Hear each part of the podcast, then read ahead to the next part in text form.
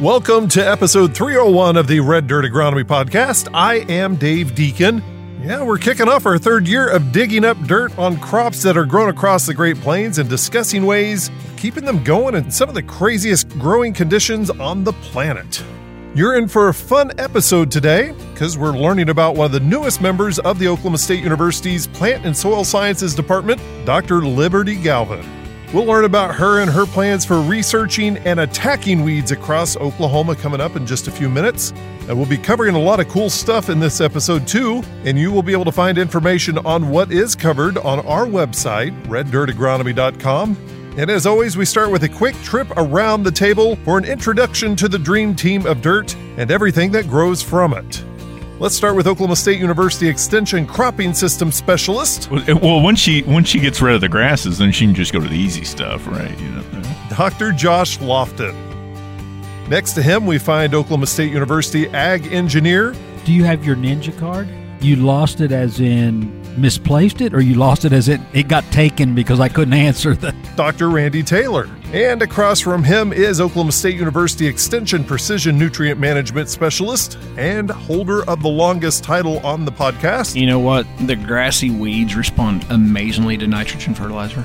Dr. Brian Arnall. If you're out and about this Friday and Saturday, January 12th and 13th, 2024, stop by and see us at the KNID AgriFest at the Chisholm Trail Expo Center in Enid. We will be set up in the Oklahoma Wheat Commission's booth, recording a couple of episodes of the Red Dirt Agronomy podcast. So come by the Chisholm Trail Expo Center in Enid this Saturday, January 12th and 13th, for the KNID AgriFest. We look forward to talking with you, and we may even get you on the podcast. So let's jump into this episode with a very quick introduction of our guest by Dr. Josh Lofton. You are listening to the Red Dirt Agronomy Podcast.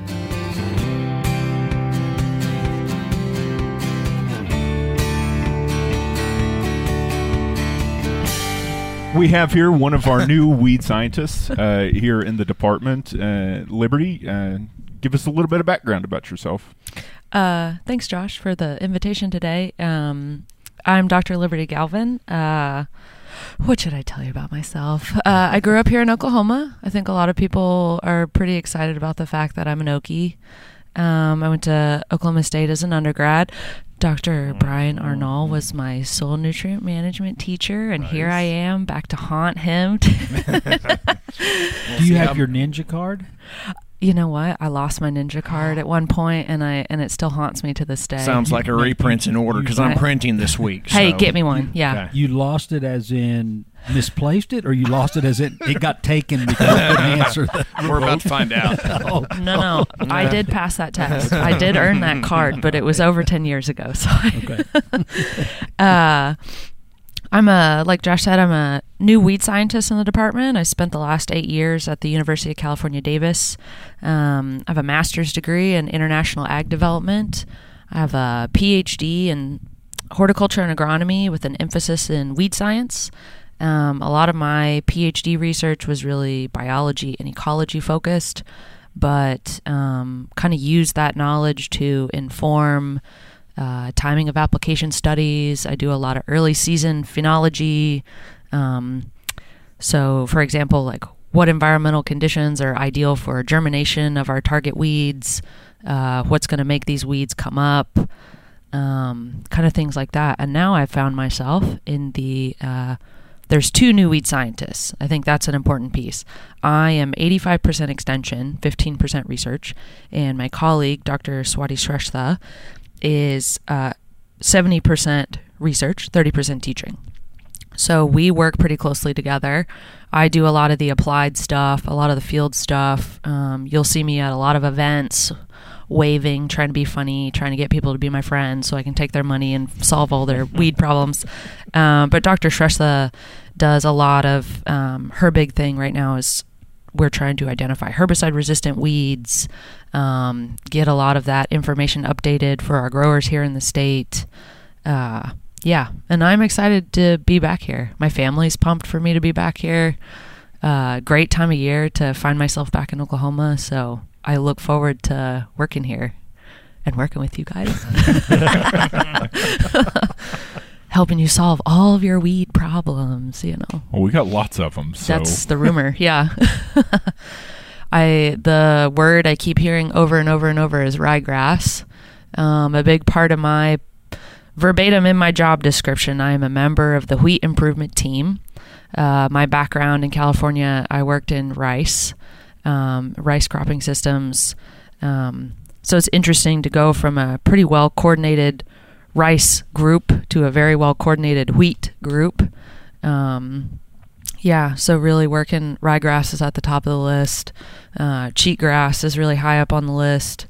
Wild oats, uh, fleabane, um, broadleafs. We kind of we leave those in the back because they're pretty easy to manage. But my colleague and I actually both studied um, uh, pretty similar weed species in rice. Um, we both worked on what we like to call conspecifics, so it's weeds that have the same genus and species as the crop. So my big PhD question was, how do you kill rice in rice, Mm. right? And so um, I see a lot of that uh, applicable to the wheat environment here. How do you kill a grass that is incredibly similar to your crop? Um, and it's an exciting challenge to work with, you know. Talk a little bit about wild rice in rice. Yeah. Because a lot of a lot of our listeners probably haven't been in a rice field recently. So Hey, drop know, that down and you know share a little bit about the fun fun and or no I'm sorry not wild rice weedy rice and Weedy rice. I, I got see I, Yeah, there you go. It's okay. that's why I'm not speaking today. So, California weedy rice is a combination of um, wild rice, weedy species, and then a hybridization between weedy relatives and cultivated relatives. And the only, really, the only thing that makes a rice a weed is that consumers don't want to eat it. So, in California, the majority of the rice that we grow there are Japanese varieties for export to Japan. The Japanese people, um, their market is pretty stringent. If anybody's ever worked in like international exports, um, herbicide residue tolerances, Japan, the United Nations, they're uh, I'm sorry, the European Union, they're pretty strict on what their food commodities look like. They want their rice to be white and they don't want it to be chalky. All of the quality, a lot of the similar quality standards that we have for wheat, you know, cooking quality, all of that same stuff applies to rice. Um, fun fact all of the sushi rice in the United States is grown in California. And so imagine you're at your fancy sushi restaurant and you look down and your sushi roll has red rice and black rice. Like this this wasn't what I was expecting. I'm a little grumpy about it. So that's really like why we focus on weedy rice is cuz people don't like it. I mean that seems very holistic. That should be the next marketplace. Is Oh, the, yeah. uh, multi-grain rice. Um, wow, sorry. I tell you what, people uh, people that are not very involved in agriculture, you know, they love to promote some of these off-brand uh, varieties, and one of the um, non-certified varieties in California, it's a red bran rice. We actually found that one of our dominant weedy species was a cross. Uh, so I actually got to work with the California Crop Improvement Association um, and met some really cool guys here with the um, Oklahoma, what is it, the OGI, the Oklahoma Genetics. Um, really similar to the crop improvement folks. Um, and that's something that I think is uh, an exciting opportunity to work with these quality assurance type people. You know, how can we use their uh, infor- um, like impetus and their reach to kind of tell the general public like hey the reason that we plant certified varieties is because we know what we're getting. You know we know that it won't crossbreed or it won't um, what do you call that? De uh, dehybridize you know things like that. Um, yeah so really uh, you know and that was something i started my phd in 2017 and in 2019 the um, the California Crop Improvement Association put into policy that all rice growers were required to purchase certified seed. Um, and that actually really shut down the weedy rice issue. Um, it dwindled, and when I left UC Davis um, in 2020, actually, uh, it is 2023, uh, in May of this year, weedy rice was actually no longer a serious problem. And that was because of the policy folks, all of the UC extension people, and the people like me, the researchers that were like, hey, this is how we can control it. These are our options. So, so you're saying bin run wheat might be a problem in our weed control? No comment. One thing I learned about rice, I, I actually interviewed uh, Dr. Lindquist, and uh, Oh, yeah. not not too long ago, and I asked him, "Why do you flood the fields?" And Yeah. he said it's weed control. Yeah. and I never realized that that's that's the, one of the main reasons why floods are fielded.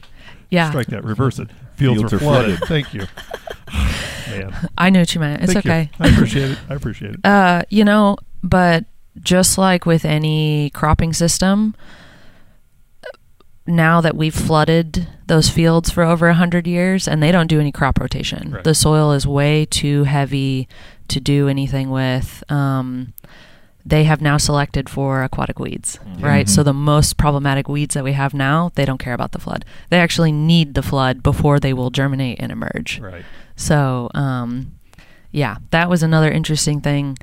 Uh, there's people in the San Joaquin County who grow rice, and they have much softer soil.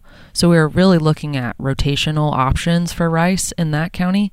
But up where I worked a lot between um, Yuba City and Chico, that they they don't they can't do anything about it. And the joke is like if you see a rice, a field that you know is historically planted in rice, and they're planting safflower, it's because they're trying to dry up the ground so that they can plant walnuts. Yeah. Ah.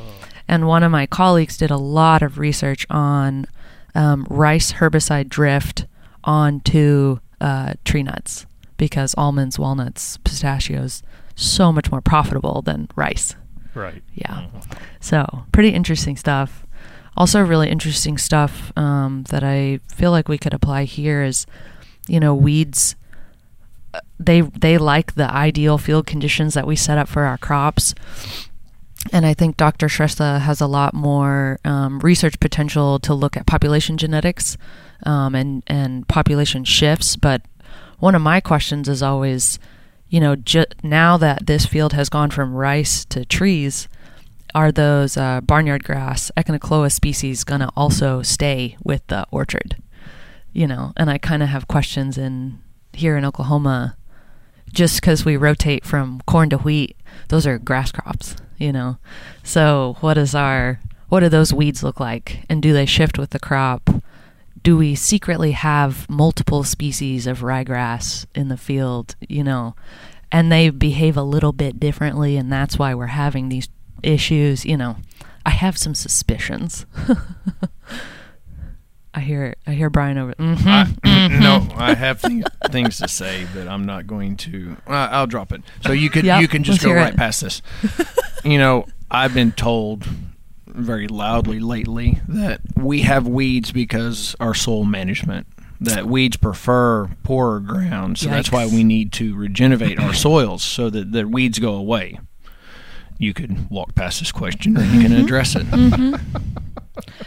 I we a, weed is an unwanted plant, mm. you know, and people will come up with a million and one different ways to justify why they have weeds, but weeds are aggressive. Mm-hmm. And that's why people like me love to study them because in my opinion, weeds are superior. They don't they're not beholden to, you know, what you want them to do and they're actually really good at doing what you don't want them to do.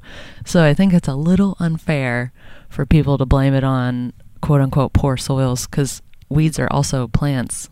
Don't and plants love good soil, right? So you You, can't you know what? The grassy weeds respond amazingly to nitrogen fertilizer. Ah, shocking. Well, the, you know, they've always said if if tillage killed weeds, we wouldn't have any weeds. Uh-huh. You know, and or, or and you can say the same thing when you start looking at fields that have been no-till for you know for years and years. It's like, well, if herbicide killed weeds, then we wouldn't have any weeds there. And it's like you said, they're just resilient. And Yeah. Yeah. uh, There was a really interesting study done by one of my colleagues in Washington, in the state of Washington, um, Ian Burke, and he was looking at uh, cheatgrass. And he actually found that um, across the state of Washington, so the northwestern corner is quite wet. I think they consider that like a temperate forest. Mm-hmm. But then the southeastern corner is pretty dry. The eastern half of Washington is pretty dry. They found cheatgrass in each um, kind of gradient region between those two, and each species that they found had adapted to the amount of rainfall, and so they will mature faster under drought conditions because they sense the lack of moisture and an annual weed's job is to make seed so that it can proliferate for the following season.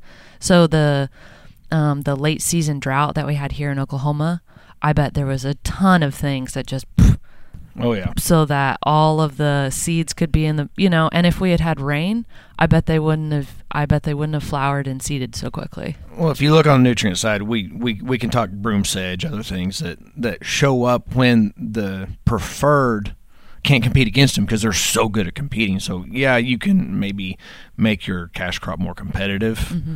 but if the cash crop wasn't there, the weed would still be growing. absolutely yeah absolutely and the i th- we have kind of a general rule of thumb in weed science. We teach um, i was teaching undergrads at uc davis and we do kind of a almost like a calculator to say like okay you know we have x number of weeds in year one so we choose to control and we have x number of weeds in year two but then in year five we're not going to grow a crop so we don't have to do weed management.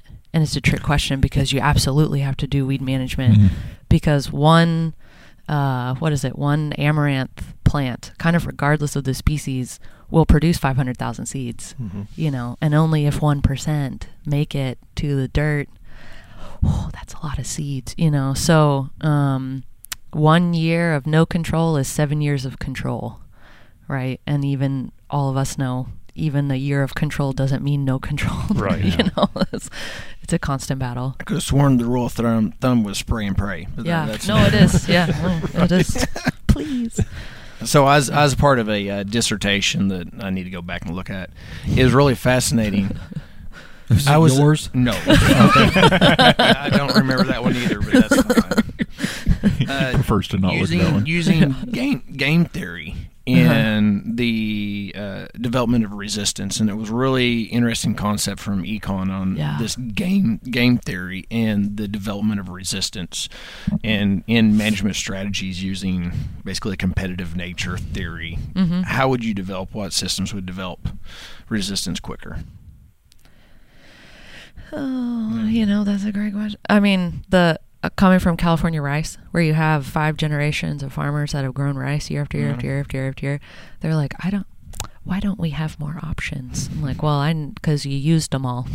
you know, like you had six and you've only ever had five, and now you have one, and it just doesn't work all the time. You know. You do. It's just not called rice. Yeah. Right. Yeah. Yeah. That's the, Yeah, exciting to be back in the state of Oklahoma. Also, um, a lot of my grad education was in this Mediterranean climate where in the summer it's hot and dry. We don't really have a lot of disease Hmm. or insect issues in the summer because it's so stinking dry they can't survive. and in the winter it's wet and cold, and we don't do any agriculture in the winter because it's wet and cold. And now I moved back to the state, and as I was moving into my home in August, we were in a drought, and then we got dumped on, and then it froze, and then you know, just like oh right, ah, back home on the on the plains, you know. Spin the weather wheel and see where it lands. Yeah. Yeah. It's another exciting uh, component of my job. You know, what's what's the weather going to do? you're going to work all crops. I mean, you said broadleaves are easy. Is it Yeah, that's a you know. so relative. You did Right. say that now. Yeah. She did- Yeah. yeah, yeah, 'cause we get- she was talking in a wheat system. Oh, in a wheat system. Yes, Oh, let's oh, preface yeah. that. You know. Yeah. Let's roll back the tape. Yeah, Broadleaf. there it is. Can, can we get a review? We got a challenge flag on the field here. broadleaf crops and grass in grass uh, Yeah. broadleaf weeds and grass crops much much more manageable uh, but the real i mean everybody that i talk to has so many grass problems Yeah. and that's really the bigger um, that's like our big target. Yeah. And uh, uh, honestly a lot of our colleagues have, have worked in grass. And so we have a lot of regional pals. Um, Muthu uh, down at Texas A&M has worked on every weed and crop in the state of Texas, and he's a great resource for us. Um, I have a colleague at Penn State who I was a grad student with at UC Davis who's done a ton of ryegrass research, um, population geneticist. I think my colleague Dr. Shrestha and I just have a lot more experience with grass weeds. Uh, the need is there, and our network um, has done a lot more with grass weeds. Yeah, Yeah. so, So we're looking to get at. after those. I'm sorry. It, so so we're looking at maybe two years before they're all eradicated. Three three years. Uh, so I won't get tenure. Yeah. What's that timeline? Yeah, yeah, yeah, yeah, yeah. Yeah, don't don't get rid of them until you get tenure. Then we'll get to work. Well, Those well, job once she security. once Yeah, she I gets rid of the grasses, then she can just go to the easy stuff. Yeah, Yeah. we'll jump over to broadleaves. The easy stuff. Yeah, yeah, yeah. The stuff we can see in the fields. no. Uh, something pretty exciting that I would like to work on. There's these short term goals, right? And our short term, we really need to do a lot of timing of application studies. There's a lot of need for that. I hear a lot of people complain, like, oh, well, my neighbor didn't apply their herbicides until their weeds were three feet tall, and now they're confused about why it didn't work. It's like, oh, oh all right, okay. So that's an, we can do that. Yeah. Um, but I think these timing of application studies really need to get coupled with uh, like weather conditions, right? Because if a weed is really stressed, it won't take in that herbicide the way that we need it to. So if we're applying under drought conditions, it's not going to take in that herbicide. If we apply under really wet conditions, there's a potential for our herbicide to just go into the creek.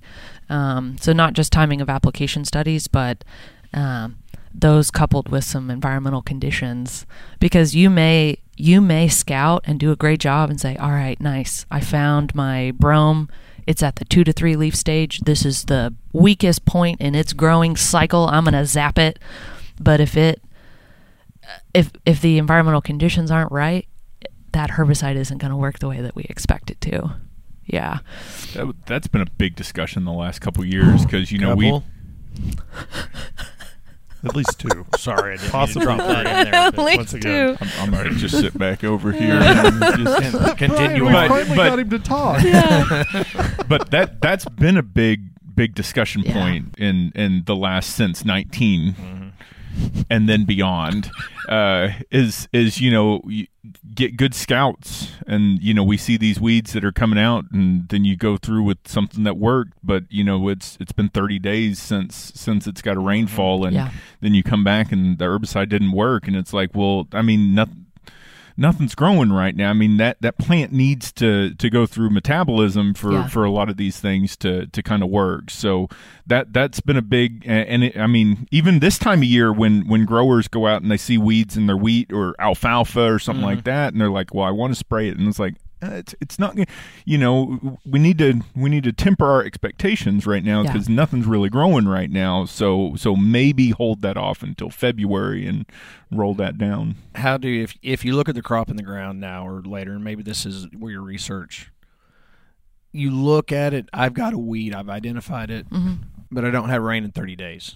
So if it keeps growing, it will be out of Mhm. the growth stage I want. So, what are some thought processes a farmer should consider on pulling the trigger? That's a great question.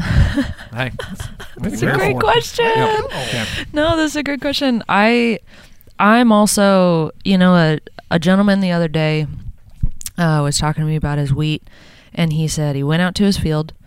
It looked clean. He planted and uh, ran a chisel, just a real shallow chisel through the field, planted, and then he got all these weeds that came up. Mm-hmm. And I was mm-hmm. like, well, they are cool season annuals, and the soil does have a temperature buffer because it's what 25% water, right? See, I learned stuff. I remembered. I've learned. I learned stuff. That wasn't my class, but all right. Okay. Ooh, okay. We'll, we'll send a note to Jeff Addy Yeah. that you I were was successful say, there. yeah, yeah. Call him. uh, but he was just so surprised that all these weeds came up after he disturbed the soil. Mhm. And I said, well, yeah, that's kind of what you would expect because they've been warm in their little soil pocket. And now you've disturbed the soil and they are getting exposed to these really cold air temperatures. And so they're germinating and emerging.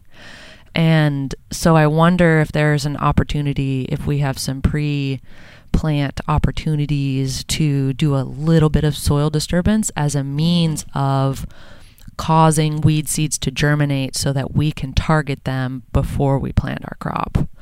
Um, Well, if, if you tell You an know. Oklahoma farmer there's a reason to till, I think they're they're well, you yeah. you've got it hundred percent on. But Well, and we're not talking about serious tillage, you know. We're talking about a little one inch tillage event, you know. Get your kids out there to kick dirt around. It's pretty much the same thing, you know. Uh, now, for the long term, you know, some of these questions, my uh, undergrad lab assistant wants to do research, and he was like, you know, I found a bunch of good stuff on brome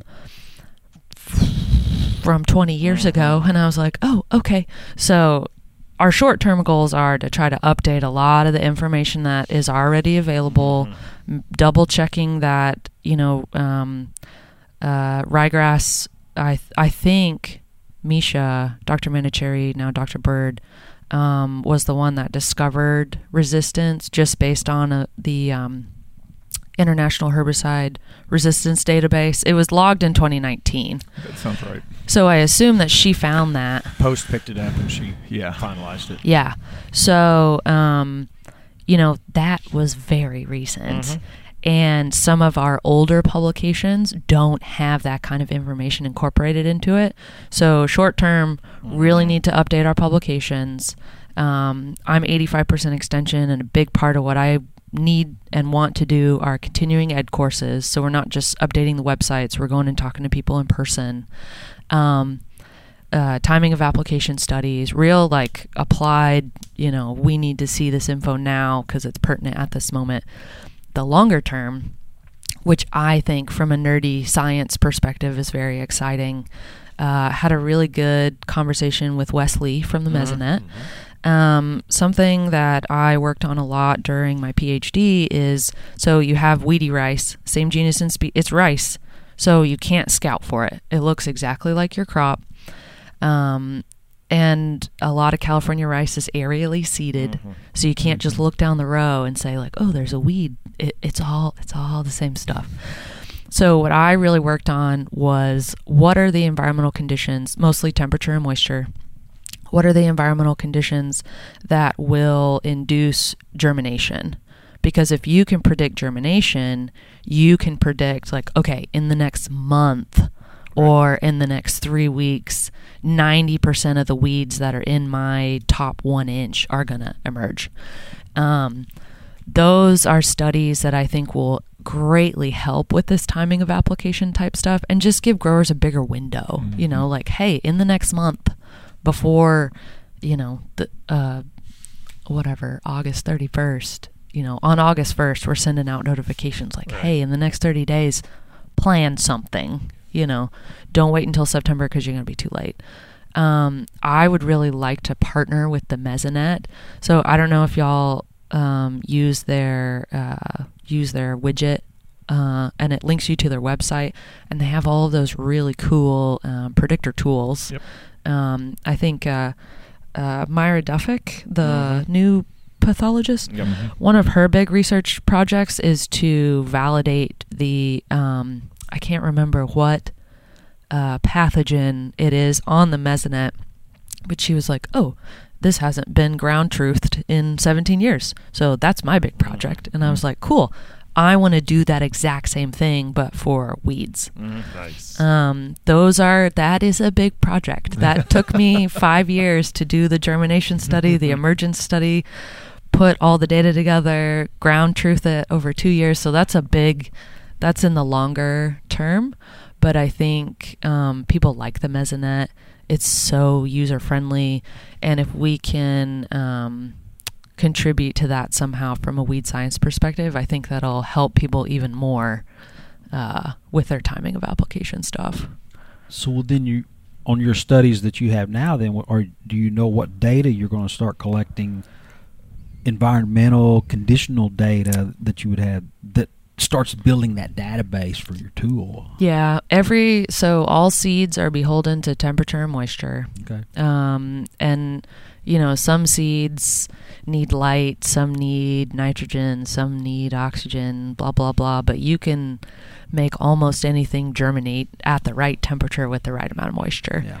Um, I also don't have a grad student yet. I just started on October 1st. So once I get a grad student um, or even a tech or somebody to start really getting into this, um, that will, you know, maybe we do look at solar radiation or something like that. But it depends on the species. There's actually a lot of pretty good biology type data like that from other researchers. So if a reach, if a researcher says like, oh, nitrogen um, is imperative to the germination of cheatgrass, whatever, then we'll include that in our experiments. Uh, but I think just based on um, what the mesonet has to offer, you know, in California they don't have a mesonet. I was like, what is it? what are you guys doing? You're supposed to be like a world-renowned institution, and Yeah. you don't watch the weather. You know, like what? Uh, They have an almanac. Yeah. yeah, yeah. They're like, well, 70 last year degrees all year. Yeah. I mean, what Yeah. are you going to do? Yeah. Yeah, San Diego, you know. Yeah. it's, uh, our growing season is 360 days, so we don't check the weather. Like, oh, okay. You know, and I was trying to build similar models um, for rice producers, but they were like, well, we don't know our soil temperature. It's like, oh, losers. You know, sorry, sorry, sorry. Hey, this is Bruce this Linquist to- will hear that. This goes to California. I know. Yeah. S- Just kidding. Just kidding, if guys. the wind's right, Yeah. it, it Whitney, bounces yeah. and all that. Eventually. Yeah, Kasim, I'm so night. sorry. late at night. Yeah, late at night. there is a time change. Right. Uh, but I think having that um, pinpointed data through the Mesonet, all of those weather stations, and even being able to link personal weather stations to that, uh, will give you really good, um, like high prediction power. Really, yeah. My issue during my PhD was, I, I mean, I'm just one person. Um, and I had one field site because nobody would let me plant weedy rice in their field. the plight the plight of the weed scientists is that everybody Yeah, wants yeah. you to do the research, but nobody wants you to come to their field to check it out. Nobody wants the plots So- where Yeah. the weed scientist has been. Yeah. I, I was going there. Oh, yeah. That's, that's always fun. I was gonna say, yeah, there was a few plots when I arrived on October first that were already planted for me. I was like, oh, good, great. I'm gonna go find what's out there. You know, Brian's plots. Uh, yeah, That's because I took over the weed science class. yeah. That's so fair. that there, there's a lot of uh, crop sciences um, direction there. Are, Yeah. are you looking into pasture weeds also? Um, n- not immediately, and quite frankly, probably not um, pre tenure. Uh, mostly because my background is very agronomy, Right. conventional ag focused. Um, my mother's side of the family has a cow calf operation off I 35 down near Purcell. Um, and we spent a lot of time on that farm as kids.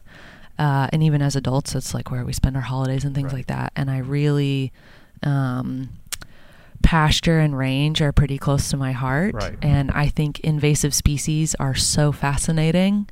Uh, and there's a lot of opportunity with like early detection and rapid response, um, community science. You can get kids involved Oh, with yeah. like invasive species stuff. So I'm really interested in it, but it's not my current area of expertise. Right. And so, as a means of maintaining long term job security, probably not what I'm gonna go after. Um, unless Alex Rocateli comes to me and says, "I have this problem. I need you to work with me on it." It's like, okay, sure. Oh my God, we got we got um, we got weeds in my pasture. sorry, sorry, that's my Alex impression. Oh my God, Oh, is he Italian or is he Brazilian? I I think he's actually both. I, It, Oh. It's Brazil. You have never mind. Okay, yeah, yeah, okay. a long long term Italian. So he's a Brazilian Italian. Okay, well, I'm Italian Brazilian. years ago, whenever I interviewed him, he he was, oh my God, we do. I thought you're from Brazil, Who is this and, guy? and then he explained that there's lineage back to Italy and all I see. that. So. Yeah. Okay. Okay. A, a couple co- countries Right. Yeah. came into Brazil at a Yeah. certain period of time. So. Yeah. Portuguese. Yeah. Yeah. Uh, yes. Right. Yeah. There's all types of. Yeah. It, it, it's a Ital- melting pot. Italian, of this South German. America. Yeah. So I kind of been doing the math in my when you talked about you know. Oh. Oh, God. uh, yeah, I, I do math in my head. Uh, I'm an engineer. Uh, so, what is it? I solve differential equations at breakfast for fun. Yikes. Okay. I don't.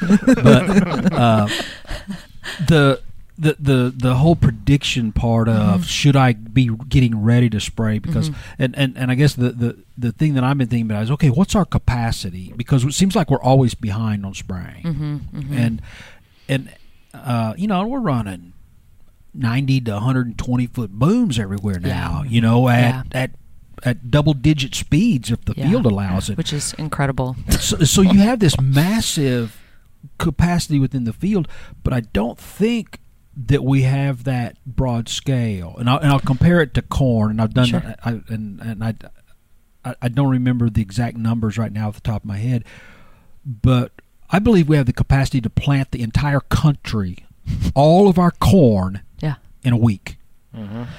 Yeah. We have that much planting capacity Yeah. in the U.S. that we could plant the entire corn crop in a week. Mm-hmm. I don't think we could spray it in a week. Yeah. Mm. Probably not. Yeah. And Well, that makes So- sense. I mean, look at the custom planter versus custom sprayers. yeah, Yeah. You know, and uh, though uh, there's a ah, gosh, I can't. I put this in one of my lectures whenever I give a lecture about modeling, but it's um, I think George Box uh, was the one that said all models are wrong, just some are useful. right and so these models these models that i was building yeah yeah i'm a pretty smart guy you know uh, these models that i were, was building mostly because I only had one field site to validate, they were only 40% accurate, you know? Mhm. And so putting these on the mesonet would uh, from from a trust perspective from a you know we know what we're talking about i don't want to put something out to the public that they will think is poo-poo uh, i would prefer to be more like 60 75% accurate but it's going to become more accurate um, if growers have weather stations in their fields. You know, if you go out and bury a data logger somewhere, I buy data loggers for 60 $65 and bury them. And then they're Bluetoothed, so you don't even have to dig them up. You can go out there and, um, and what that is helpful for is all all plants are beholden to temperature accumulation, right? And so a lot of those models on the mesonet are growing degree day based, and that's how these models would be would be would function. Yeah. Uh, te- soil temperature is going to give you the best uh, prediction because that's what temperature the seed is, and if your back 80 is a different temperature or it's higher up on a hill so it's getting windier north or face, south face. Exactly. So you kind of you take that prediction with a grain of salt, but I think it also helps growers know when to scout. You I, know, I was about to say they're getting used to that with disease models. I Yeah. mean, it's not saying because you look at the disease triangle, just like pest triangle, weeds. You have the the environment, yep, you have the host. They have to scout to see if they actually have the inoculum or the, the start of it. So it'd be the same thing. It's a trigger to scout. yeah, Well, I, Yeah. I, I guess I, I have no doubt that you can build something. It's going to Sure. take time if you get the biology right, yeah, and then I think there's things you can add to it. But the the predictive capability of it is the way that you deal with the capacity issue that you have. hmm Because now you're not saying go spray. You're going, hey, you better be thinking about it. yeah, yeah, yeah, yeah. You better make sure you got a pallet of herbicide sitting here yeah, because the the the stuff's going to show up, hmm and then you better be ready to go. yeah, Yeah, see, I I think that's the the thin line to to walk because the the social issue that we've run into with like a dollar spot calculator. I mean, Mhm. that's that's been used on golf courses for you know so many years, but it's gotten such a negative whack from an IPM standpoint because the the golf course managers have turned that in from a I need to start scouting to I need to start spraying. yeah, Yeah. And so that's that's the that's the thin line from a social aspect we have to watch is we can't make these into a, a application tool of Yeah. saying okay the right conditions are there so I'm going to go apply Yeah. um, a- and it only takes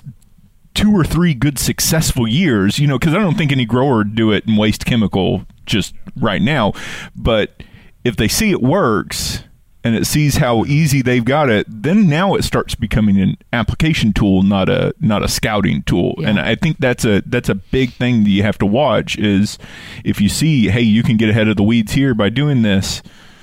You know, Well, let's yeah, let's you were let's far ahead of them. yeah, let's Yeah. And then we get into the same issue that maybe, oh, well, they didn't germinate this week; they're germinating next week. Well, now that application's for, for nothing because you didn't you didn't catch them. Yeah. And so that's that's the other thing. But but you said something else earlier about citizen science on the, when you're talking about the pasture stuff. Yeah. So now once you build, you know, you get something built. That's where you come in and go. Hey, are you scouting? What did you see on a north Yes. slope, on a south facing slope, Yes. on on on hilltops and and, and and creek bottoms? You know, and so now and you can georeference everything. Mm-hmm, And now then your database starts getting built and you're going, "Hey, we have validation that this is happening."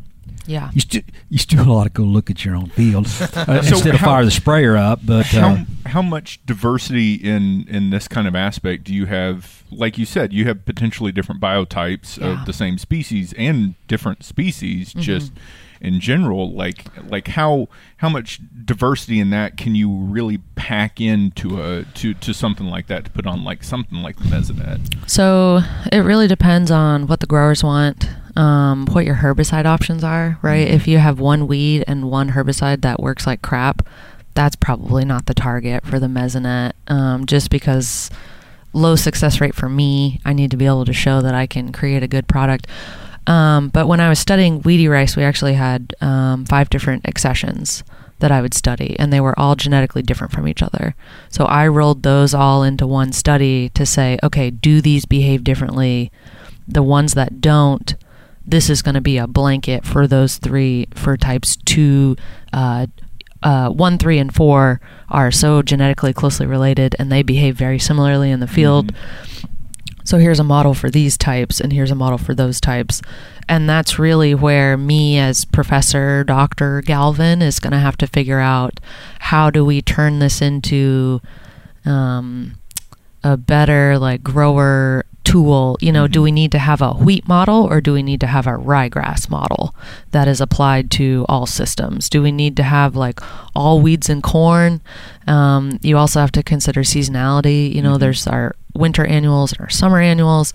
There's also a big difference between annuals and perennials. You know, so like if you get into Johnson grass, like that's a different. Those weeds Yeah, behave very a differently. different because then you got seedling Johnson grass versus rhizome Johnson grass, you know, and those those are basically two different animals that you're having to to struggle. Well, and I I wonder on this kind of thing because I know back when I worked in rice, I mean those fields were pretty consistent from front to back. You're working with Oklahoma soils that I mean, you know, you got sand pockets and sand veins and stuff like that, and how how much of of that like soil differences, soil textural differences would would impact what what you would see in this kind of situation. I mean, I definitely from a from a growing degree day perspective, you know, your sandy soils aren't going to hold as much water, so they're not going to be able to buffer the temperature as much. Probably going to see weeds popping up in your sandy soils much earlier than your heavy clay soils, partly because of the physical requirements for the seed to pop through the soil, but also because of that temperature buffering capacity. Um, so really, it's going to depend on who wants to give me money, right? so if the wheat growers give me money, it's definitely going to be a ryegrass calculator. uh, but I think you made a really good point of the cultural piece. Um, a big part of my job is continuing ed, Yeah. and I would not put out. I think I've learned enough from studying herbicides and in weed science to know that you don't put out a product before you deeply talk about it and give those continuing ed classes and say like, "Hey, here's the IPM ladder.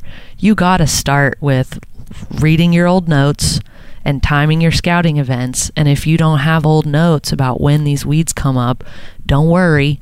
We've got them the Mesonet app, but it's not a timing of application tool, mm-hmm. it's a planning tool. Mm-hmm. Yeah, yeah. Because I'm not the other thing too is I don't want a grower to call me and be like, Well you your app told me to spray and I did and now I have weeds. It's like, Well, okay, you're right. You're right, you know. So so the app, like I said, doesn't tell you to spray. It No. tells you to scout. Yeah, tells you to get your butt in the field. Yeah. And Or get your kids in the field, right? Yeah. Send your kids out. All of the local ag students. Yeah. All those scouting. 4-H kids. The- so you could take the take it, in, you know, one step. If I put all my parameters in, this is my field, Sure. and I put all these parameters in.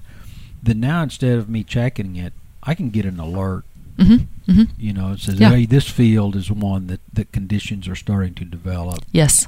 These and this is what you should be looking for. Here's a picture of it, by the way. Yeah. Mhm. If you see Yeah. this little critter out there, you know, warm the sprayer up. Yeah. Yeah. Or if Yeah. you see certain a, a certain number of them. Yeah, yeah, um, and that's also, uh, you know, out here in this field here at the agronomy farm, um, uh, plot number sixteen. It's got bromus in it, cheatgrass. Uh, well, I started an experiment out there um, with uh, Ryan Bryant from UPL. Um, really excited about the Iron Gate technology. They've been testing it up in Kansas for a while. It's specifically for cheatgrass control and um, that field hasn't been seeded with any cheatgrass in a while. And so I was like, hey, before I commit to this study, let me go out and see if I have any. And I'm looking on the OSU website trying to figure out what, um, you know, freshly emerged uh, bromus looks like. Like, oh, dang, I gotta figure. You know, I we need to update these publications. You know, I found it.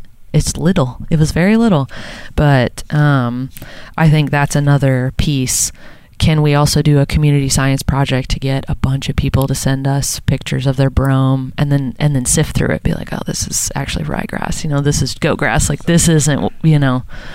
When I was new faculty, one of the things I did on extension was do a annual uh, nutrient deficiency contest, yeah Yeah. and so I built a library. who library. has the most Who, efficient no, well, no, the best pitcher. So it's like the best pitcher came in. See my buckle? yeah, Taylor won every year, deficient but sorry a, photo contest, right? Yeah. And so Yeah, yeah. I built my library for class off of that that contest. I'd give out a couple hats or a jacket or something Yeah. every year, and it, it was And a buckle. really, Yeah. and a buckle. yeah Well, And a to the buckle. champion. something uh something you know i'm new faculty so all these ideas are floating around in my head and i need to sit down for a week and organize my thoughts but It doesn't do Um, any good. Uh, yeah, I know. Now I just have a now I just have a flow chart on the wall. You know, like it's not. Um, but we, uh, Dr. Shrestha and I, um, really want to try to reinvigorate the uh, herbicide screening program. Um, if people expect or suspect that they have resistance or even tolerance in their fields, they can send us their weeds, um, send us some seed. We will grow it out and spray it. Um, either send them a report or not. You know, some people might be like, "Oh, I just, you know, Right. get it out of here." That is going to do a lot of different things. It's going to help Dr. Shrestha formulate more um, in-depth research questions, but it's also going to help me figure out what are growers dealing with. Um, several of my colleagues at UC Davis formulated whole PhDs based on um, uh, uh, based on these program results. Um, they were finding like chromosome, poor timing of application. Uh, the weed that they were targeting actually had delayed emergence and required three weeks of wet chilling, and that's what you know. There's like all these little pieces, and we don't know what's happening until growers um, send us something. So we wanted to reinvigorate um, that screening program, but wouldn't it be cool to try to engage uh, 4-H or FFA to do some kind of um, like a almost like this nutrient deficiency, but but do uh, not just scouting but weed identification. You know, and grasses are so difficult to differentiate. So can we do some kind of continuing ed where we don't just work with growers and adults, we also work with kids because little kids are very close to the ground already, That's right? Yeah. They have Yeah. they have great eyeballs. Uh, and is there a way for us to kind of like engage 4-H, uh, reinvigorate the spraying program, get people interested in uh, weed science? Because weed science is exciting, you guys. You know, you like I don't have to tell you guys. So there there's a lot of things in the works, uh, but um, timing of application, figuring out herbicide resistance, uh, and doing a lot of that through this screening program is on the agenda. I, I would tell faculty not uh, usually when you when you start your career in uh, the first year you're taking out fence on both sides of the road Yeah. you're because there's tho- there's everywhere you're and by the second year you're mostly missing the fence and you're just in the ditches a lot. by about the third year you're actually in your lane a lot of time. Yeah. you know Yeah. and so but it, it is it's because there's because there's opportunities everywhere and, you, and, Oh, yeah. and you've got good ideas and i think that the the things that you're you're you're planning are really good they're achievable Yeah. i like the long-term goal because that's a that's a tool that that really you know can help people and, and, Yeah. and motivate them i think to do some of these social things we talked about scouting and some other Yeah. things like that Yeah, how long until you're back in the ditch? That, That's- that happens. Are That happens all the time. That's when you're, you're about ready to retire and your eyesight's not what it used to be. but the nice thing is you're driving slower Yeah. as you reach the end of your career. So. I'm going the wrong direction anyway. And my turn signal's on all the time. You're always trying to turn left from the right lane. Yep. Well, thank you so much for coming in and, and chatting with us on the on the Red Dirt Agronomy podcast. We've this has been it's been a lot of fun, and uh, again, thanks for coming in. Yeah. Thank you so much for having me. Thank you for listening in on this conversation of the Red Dirt Agronomy podcast. Just a quick reminder that we will be at the KNID AgriFest this Friday and Saturday, January 12th and 13th, in the Oklahoma Wheat Commission's booth, recording a couple of episodes of the Red Dirt Agronomy podcast. So if you're out and about, come by and see us. We may even get you on the podcast as well. We'd like to say a special thanks to Oklahoma State University's Dr. Liberty Galvin for coming on the show with us today. And to find out more about her or any of our guests, along with any of the resources that we talked about on today's episode or any previous episode, visit reddirtagronomy.com. There you will find show notes and you can listen to past episodes too. For Dr. Josh Lofton, Dr. Randy Taylor, and Dr. Brian Arnall, I am the not a doctor, but I play one on a podcast, Dave Deacon, and we all want to thank you for listening. The proceeding is a copyrighted recording of Ag Now Media LLC 2024. And yes, all rights are reserved.